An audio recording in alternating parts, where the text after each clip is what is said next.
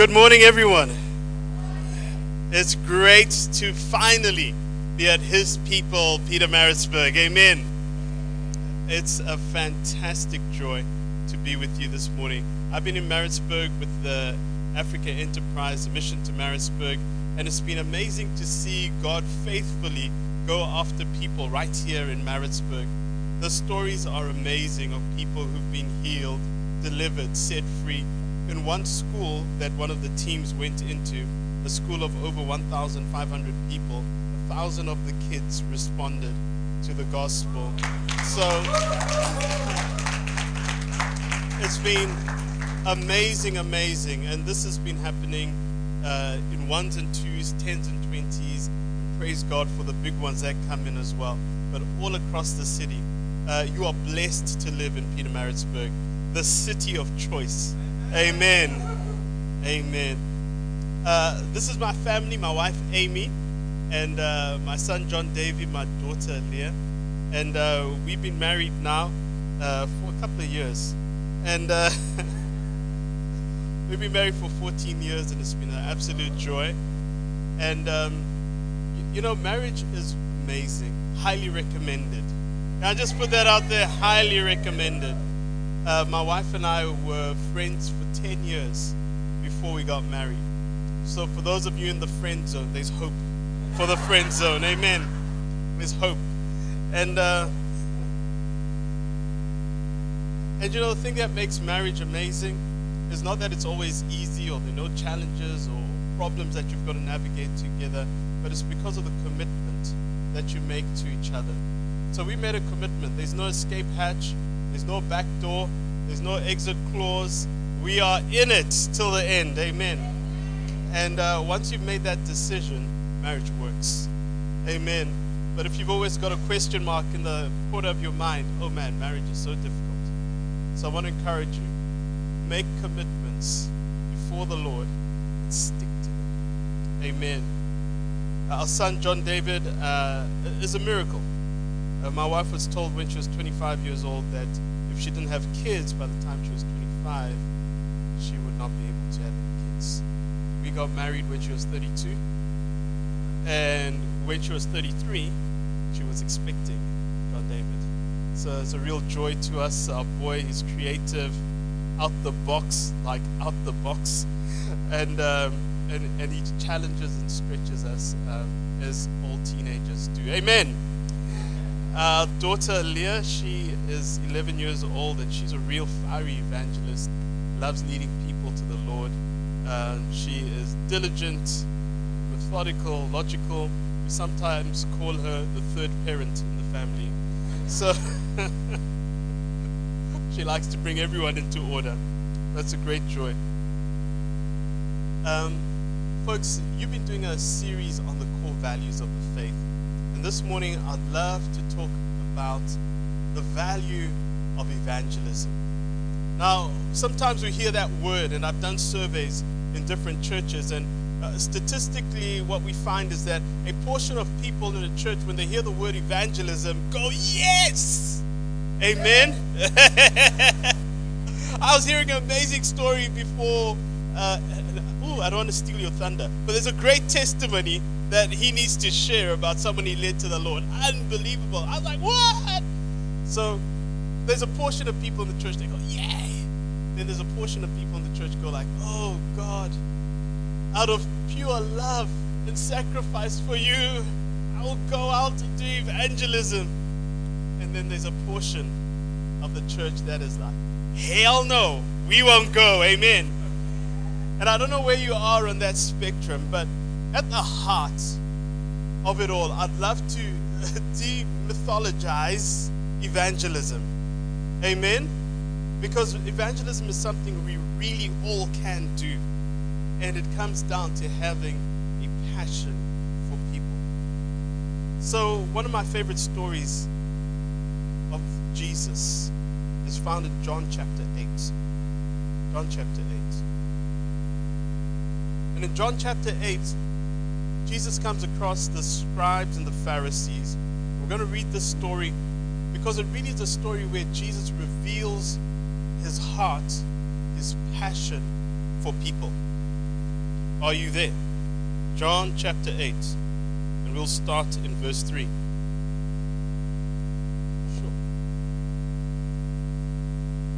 Sure. Okay. I need to, to speak louder? I can scream if you like.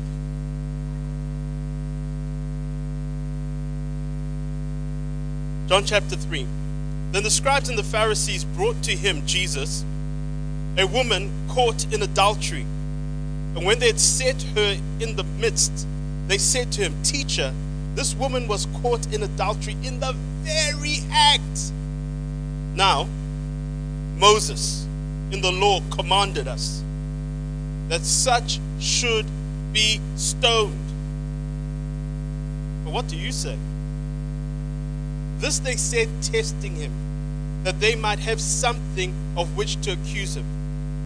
But Jesus stooped down and wrote on the ground with his finger, as though he didn't hear them. So when they continued asking him, he raised himself up and said to them, He who is without sin among you, let him cast a stone at her first. And again he stooped down and wrote on the ground. Then those who heard it, being convicted by their conscience, went out one by one, beginning with the oldest, even to the last. And Jesus was left alone, the woman standing in the midst. And Jesus had raised himself up and saw no one but the woman. He said to her, Woman, where are those accusers of yours? Has no one condemned you? She said, No one, Lord. And Jesus said to her, Neither do I condemn you. Go and sin no more. Then Jesus spoke to them again, saying, I am the light of the world. He who follows me shall not walk in darkness, but have the light of life. Father, I pray that as we dive into your word this morning, you'd pour out your spirit of wisdom and revelation. Show us your heart, Lord. Not just will, so that we'll know more, but that we will be transformed to be like you. In Jesus' name, amen. So, there's a tug of war that's happening over the life of this woman. And we see two sets of characters. The first are the scribes and the Pharisees. Now, the scribes and Pharisees are an interesting bunch of people because they represent the law. They were the teachers of the Old Testament law. But the first passion point that we get this morning is actually from the scribes and the Pharisees. They actually show us something about evangelism. You know what they show us? They go to where lost people are. I mean, forget their motives. They get 10 out of 10 because they just hang around with sinners. They went to where they were. Often we ask ourselves the question where does passion for souls come from? Does it come from prayer? I don't know how many prayer meetings I was in saying, God, give me a heart for people. God, give me a love for people. When I have a love for people, then I will. Right? But often we're putting the cart before the horse because we get passion when we go. I remember being at university, Rhodes University. Where's my Rhodes University? Whoop, whoop. There we go. I remember being at Rhodes University and I recommitted my life to the Lord. And Monday night we had soul winning training. Now, soul winning training was like training in how to reach your friends and family for Christ. And I was like, great. I want to learn. So I got my notebook, I took my Bible, and I sat down on that Monday night and I was writing notes. Oh, good point. Oh, good scripture. Mm-hmm. Yeah, makes sense. Yeah, this is very powerful stuff. Mm-hmm. I mean, like, it was good teaching. And then after like about 20 minutes, the guy who was running it said, Okay, now we're going to go out. And I was like, What do you mean go out? Now, I just came here for information. I just wanted some good revelation. That's all. I did not commit to going out at all. And uh, they put us into groups of two. and I was twinned up with a lady called Bronwyn. So I'm trying to figure out my exit, right? You know? You know, like I don't feel led to go out tonight. Have you, come on, who's tried that one before? You know, I don't feel led to go out tonight.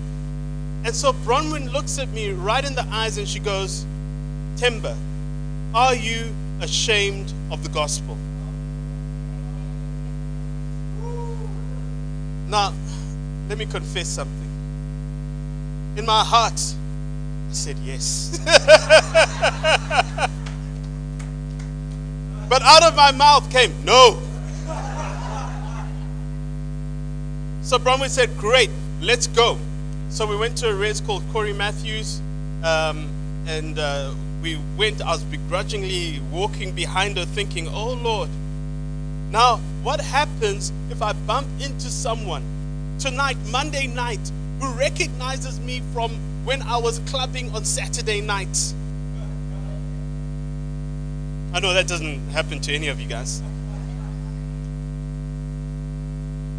So she knocks on the door. Res, this guy opens the door, lets us in. Now, our res rooms were painted white. That was standard. He had painted his res room black. His bedding was black. And he had candles burning in his room. So now we move into this movie theater setting. And I'm thinking, oh my goodness.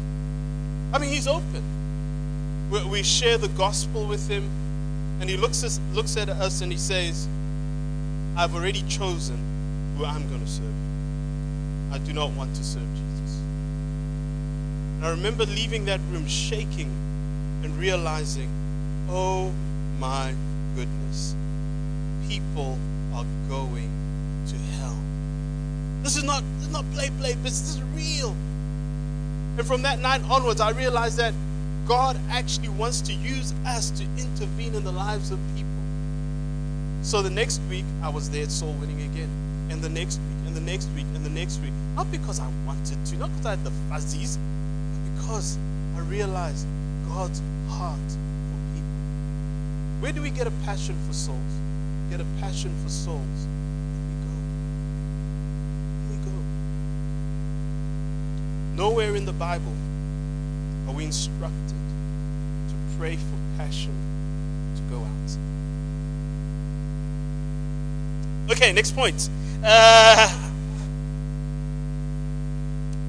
so, the scribes and the Pharisees, they come to Jesus and they say, Teacher, this woman has been caught in the act of adultery. Now, the law of Moses commanded us to stone this woman. That's a very fascinating point that the scribes and the Pharisees are making here. That this woman was actually caught in the very act. You know, we're living in the post COVID, I hope, era. Amen. We hope we're past all of that. And one of the great realizations is how many people's faith has been shaken to the core during the pandemic. And even people without faith experience the stress and strain of living with the uncertainty of a global pandemic. And during that season, many people looked for something to numb the pain. And the level of, of addictions has increased across the board. People are now caught in the vice grip of relationships, of sin, of addictions that they can't get themselves out of. So they come to Jesus and they say, Hey, this woman, she's caught. There's no doubt about it. What she's doing is wrong. And in fact, Moses commanded us to stone this woman. And I think this is a great question because passion point number two if you're really going to have a heart for people, you need to own up to your view of people. What do you really think about people who are caught in sin? How do you view them? Do you see yourself as the moral policeman or moral policewoman? Amen? When someone swears around you, your job is to take the fly swatter of God's word and chase them, eh? Chase them around. Oh, you swore. Oh, you hurt my Jesus.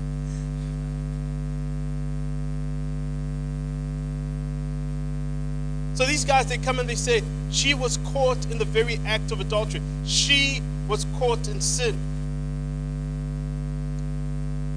Often we confuse our mission and our calling and what God has called us to do.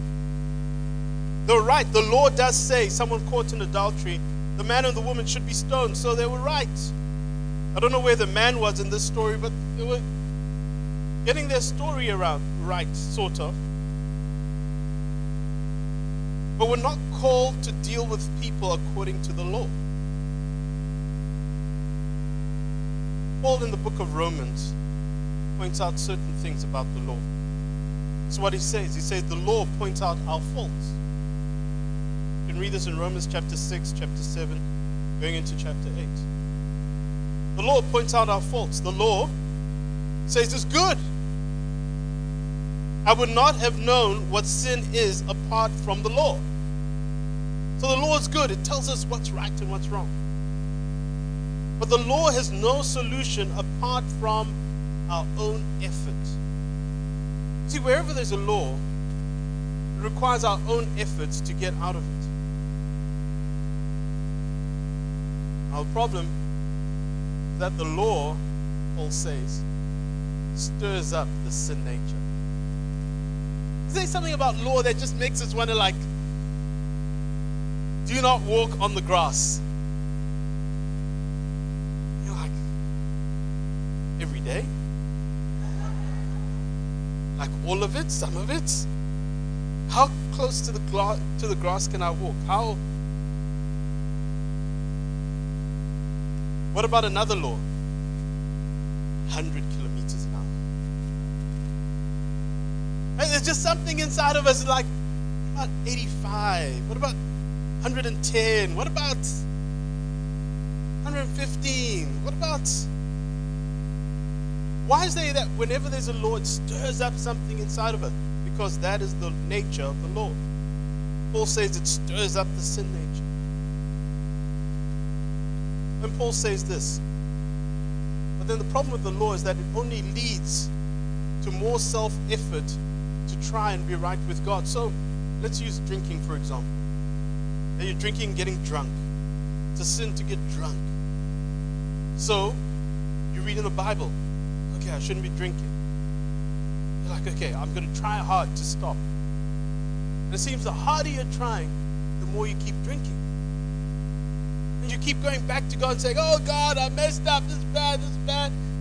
And then you try harder and harder to fix it, and you figure out you can't fix it in your own effort. And this is what the law points to. The God's standard is perfection. God's standard is 100%. So the problem now is that just getting drunk once, you're now guilty. As if you were drunk a hundred times.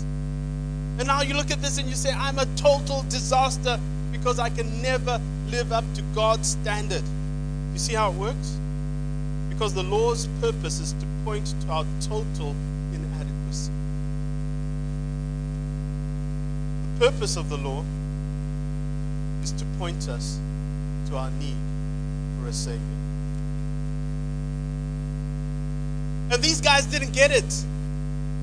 They didn't get it. They thought that the law was there to beat up on people and show them how wrong they were and how bad they were. The law was there to point people to the fact that in and of ourselves, we can't be free. We need help. So they wanted to trap Jesus, so they say to Jesus, So, Jesus, Moses, the great man of God, said we should stone him, but what do you say? Passion point number three is we need to ask Jesus, what does he think about? What does he think about the people in our world? We need to pray and ask God to give us his lens. I remember back in Zim. So now we've been going out, seeing people get saved every week in Grahamstown. It was fantastic. Became part of the soul winning team every Monday night. I went back to Zimbabwe on holiday. I decided to train my friends how to reach souls, and so we're going out, seeing people saved. It was wonderful. Then we felt we wanted to do more. So we decided to clean up the city, go to the worst place in the city. We looked at each other and we said, You know the problem in Bulawayo? It's the prostitutes. Yeah, it's the prostitutes. If we can just get the prostitutes saved, Bulawayo will be saved. So I piled into my dad's car, drove down to the street where the prostitutes are, drove past the street, parked the car around the corner because we didn't want the car to be identified. we walked up to these prostitutes. The first prostitute we came across, we introduced ourselves. What's your name? Ready to hit her over the head with the gospel. love, of course.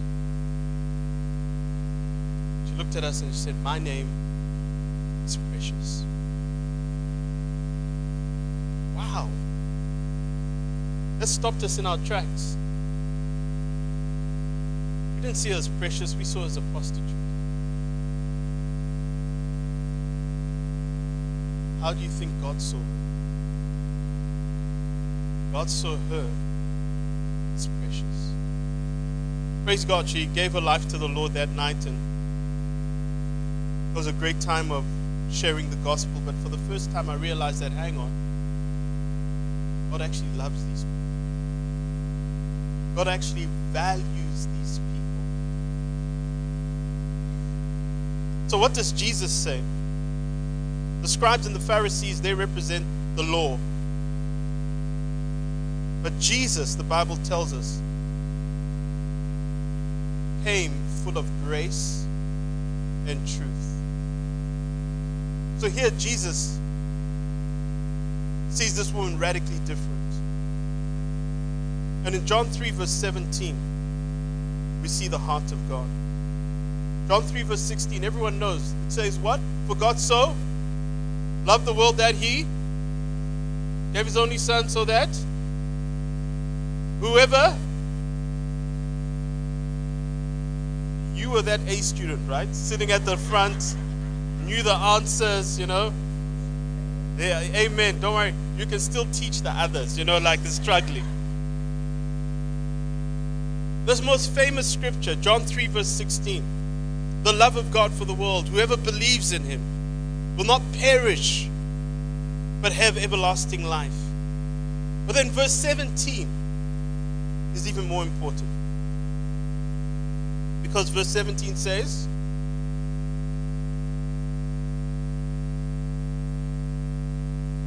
Yay! Amen. Come on. Now, now that's like PhD level. That is like PhD level. You're still in school, girl. She like PhD level Christianity right there. For God did not send his Son into the world to condemn the world, but the world through him may be saved. Our mission as believers is not to go around whacking people on the head, telling them how wrong they are, how bad they are. Our mission is to tell them that they can be saved from their sins through Jesus Christ. We're on a rescue mission. How awesome is that? We get to help people get free, not to condemn them in their prisons. That changes everything because it's free people that free people. For this reason was the Son of God sent to seek and save those who are lost. Let's look at our fourth point this morning.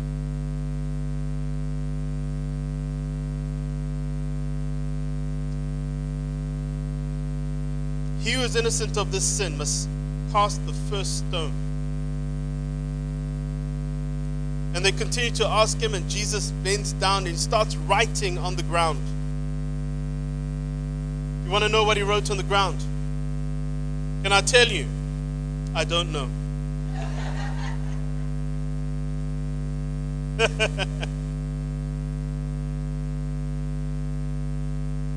But when they heard it, they went away one by one, beginning with the older ones, and Jesus was left alone standing there with the woman. I don't know what he wrote on the ground, but whatever he wrote, whatever he said, made them realize that everyone needs mercy. Everyone needs mercy. That's our fourth passion point. When we realize that everyone needs a break, the word mercy is a powerful word. The word mercy means that the judgment you deserve, you did something wrong, the judgment you deserve, you don't get anymore. That's mercy. Wow! Who needs mercy in their lives? Amen? And the Bible says mercy triumphs over judgment. Don't get me wrong, the Bible says, For all have sinned. For all have sinned and fall short of the glory of God. All of us, we've messed up. Not one of us is okay. But the reality is, we need a revelation how God sees us. And God doesn't see us as objects of his wrath, but recipients of his mercy. There's a famous sermon, Sinners in the Hands of an Angry God. And don't get me wrong, God used that powerful sermon. But if the only picture you have of God is that you are a sinner in the hands of an angry God, you would have missed the biblical point. Because the wrath of God is satisfied by what Jesus did on the cross for us.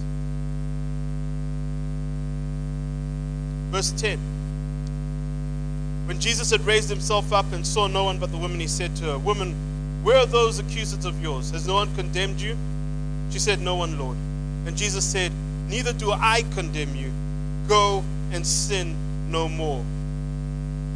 Here we see Jesus proclaiming the gospel that he, Jesus, set her free to go and sin no more.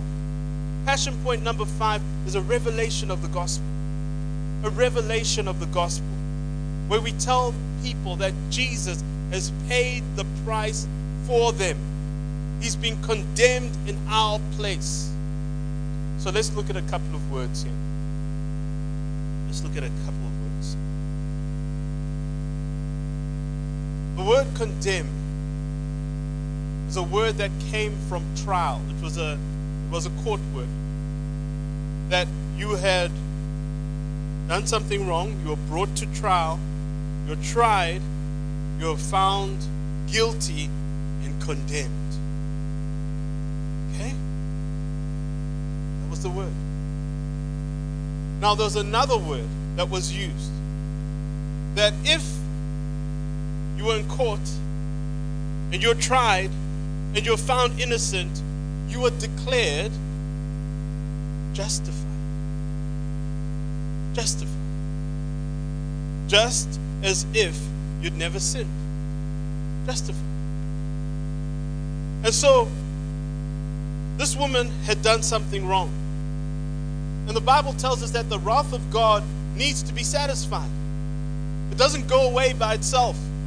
Someone needs to take the punishment for our sins. And the Bible says that the punishment of us all was laid on Jesus Christ. Isaiah 53. And the good news is that Jesus comes and takes this woman's place. He takes the punishment in her place and declares to her, You can now go free. You're not condemned. Go and sin no more. That is the power of the gospel. That's the power of what Jesus did. Jesus came to take the place of every sinful person in the world around us. 2 Corinthians 5:21. God made him Jesus, who had no sin, to become sin for us, that we might become the righteousness of God. The next picture might be too graphic for you, so that's a warning for those of you um, who don't like graphic pictures. But when Jesus was condemned, he really did take our place. He really did. When he hung on the cross, was a great exchange that happened. He took our place so that we could experience everything He had for us. That is the power of the gospel. What I love about this story. Have you noticed that in most of Jesus' story there's one character? Zacchaeus, the woman at the well, here the adulterous woman. It's one character. It's interesting, there's so much of a fuss over one character. Jesus brings, uh, not Jesus, the scribes and Pharisees bring this one woman to Jesus while he's teaching in the middle of a Bible study in the synagogue. He could have said, I am busy saving the world. Don't you understand? I've got more important things to do than deal with one person. I'm trying to save the whole, world. But one person matters to God. One person is important to Him. One person. The Bible says that all of heaven rejoices over one sinner who repents. More than over 99 righteous people have got no need for repent. One person matters to God. One person is significant. One person matters. Now, let me ask you a question. Which one of you is busier than God? Who's got a more hectic schedule? Anyone here? Now, now if Jesus could stop for one, what's our excuse? What's our excuse? What's our excuse? Father, I pray that you'll help us to have your heart for the individuals the ones and twos in our lives. I want to make this a little bit practical. Can I do that? Now, you have people in your world. And it's time for us to start asking God, God, who in my world do you want me to reach out to? And instead of like getting confused by all the masses of people, let's just say, God, show me one. Can we do that? And you know, the best place to start looking is in this thing I know you've never heard of it before. It's your cell phone. You've got a contact list. Amen? You can take it out right now. We can bind Facebook and YouTube and all those things. And I want you to go and look and just scroll through your contact list and say, Lord, which one? Which one are you calling me to do? Come on, let's do it now.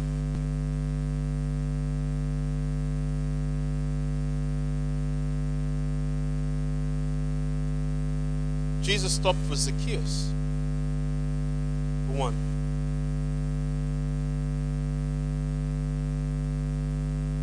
While he was hanging on the cross, he was concerned about the thief by his side. Stop for the one. Who is God calling us to reach in our world? Has everybody got one person that you're thinking of? I'm not seeing hands up. Does that mean like, you know, you're resisting the word this morning? I mean, you know, thank you, thank you. More hands. And Father God, I pray that you highlight people in our world that you want us to reach. Just one. We ask, Lord, that you highlight just one person that you want us to show your love to. In Jesus' name. Passion point number seven. It's interesting that if Jesus didn't respond to this woman at this time, she would have been stoned. There's a window of opportunity. One of the things that gives us a passion for people is when we realize that we can't just keep going infinitely and keep going and ignoring people around us because life is short. We don't know how much time they have.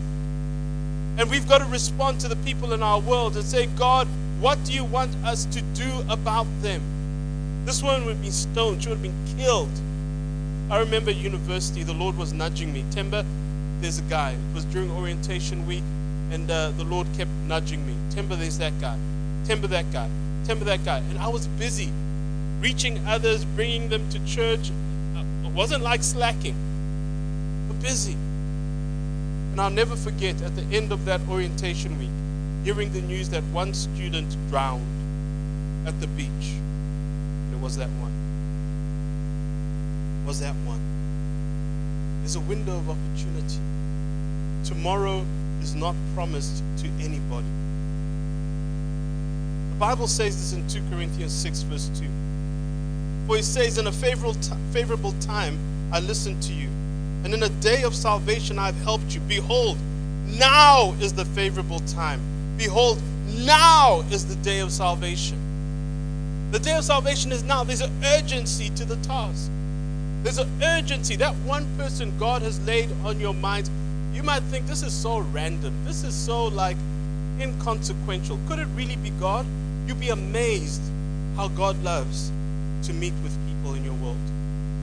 Well, in Joburg, we recently had the outreach internship, and uh, on the Saturday, we were training our churches. A 70 year old man who comes to my congregation was there to be trained in how to go out and share the faith. So after training, we take them out, doing unto others what was done to me. And we, take them out. And, and he met, how old is he?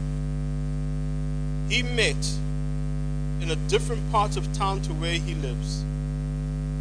Randomly, training was over, we went out. He met a guy from grade one. From grade one. From grade, I was, I was, I was saying, this, how did you even recognize each other? Grade one. Unbelievable. Divine appointments. Window of opportunity. Lord, make us faithful. Let me land this plane with one more point.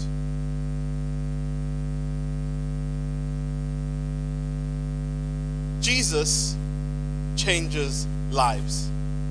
I, I don't know how he does it, but he does it. Jesus loves to change people's lives. Verse 12 Then Jesus spoke to them again, saying, I am the light of the world. He who follows me will not walk in darkness anymore, but have the light of life. When we bring people to Christ, He really does change their lives.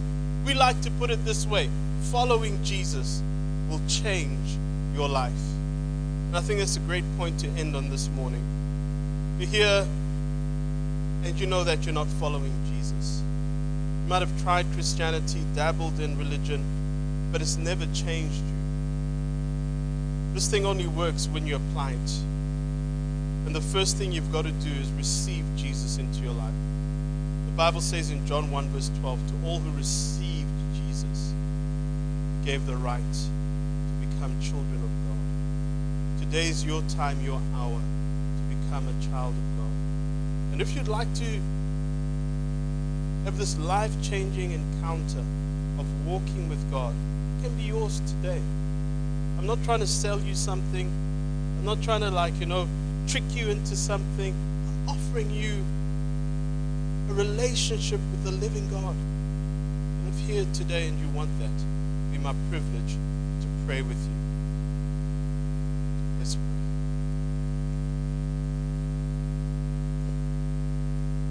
Father, you're so good. And I pray that you'd give us a passion for people. Like you had a passion for people. The root word, the root of the word passion means to be willing to suffer.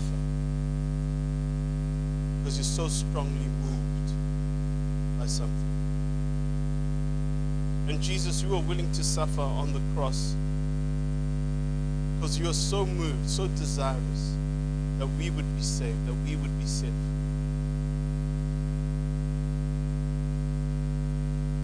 Lord, you're not looking for perfect people, you're looking for willing. This morning we're saying we're willing. Might not have it all together, but we're willing. We're willing to reach out, to love, your vessel.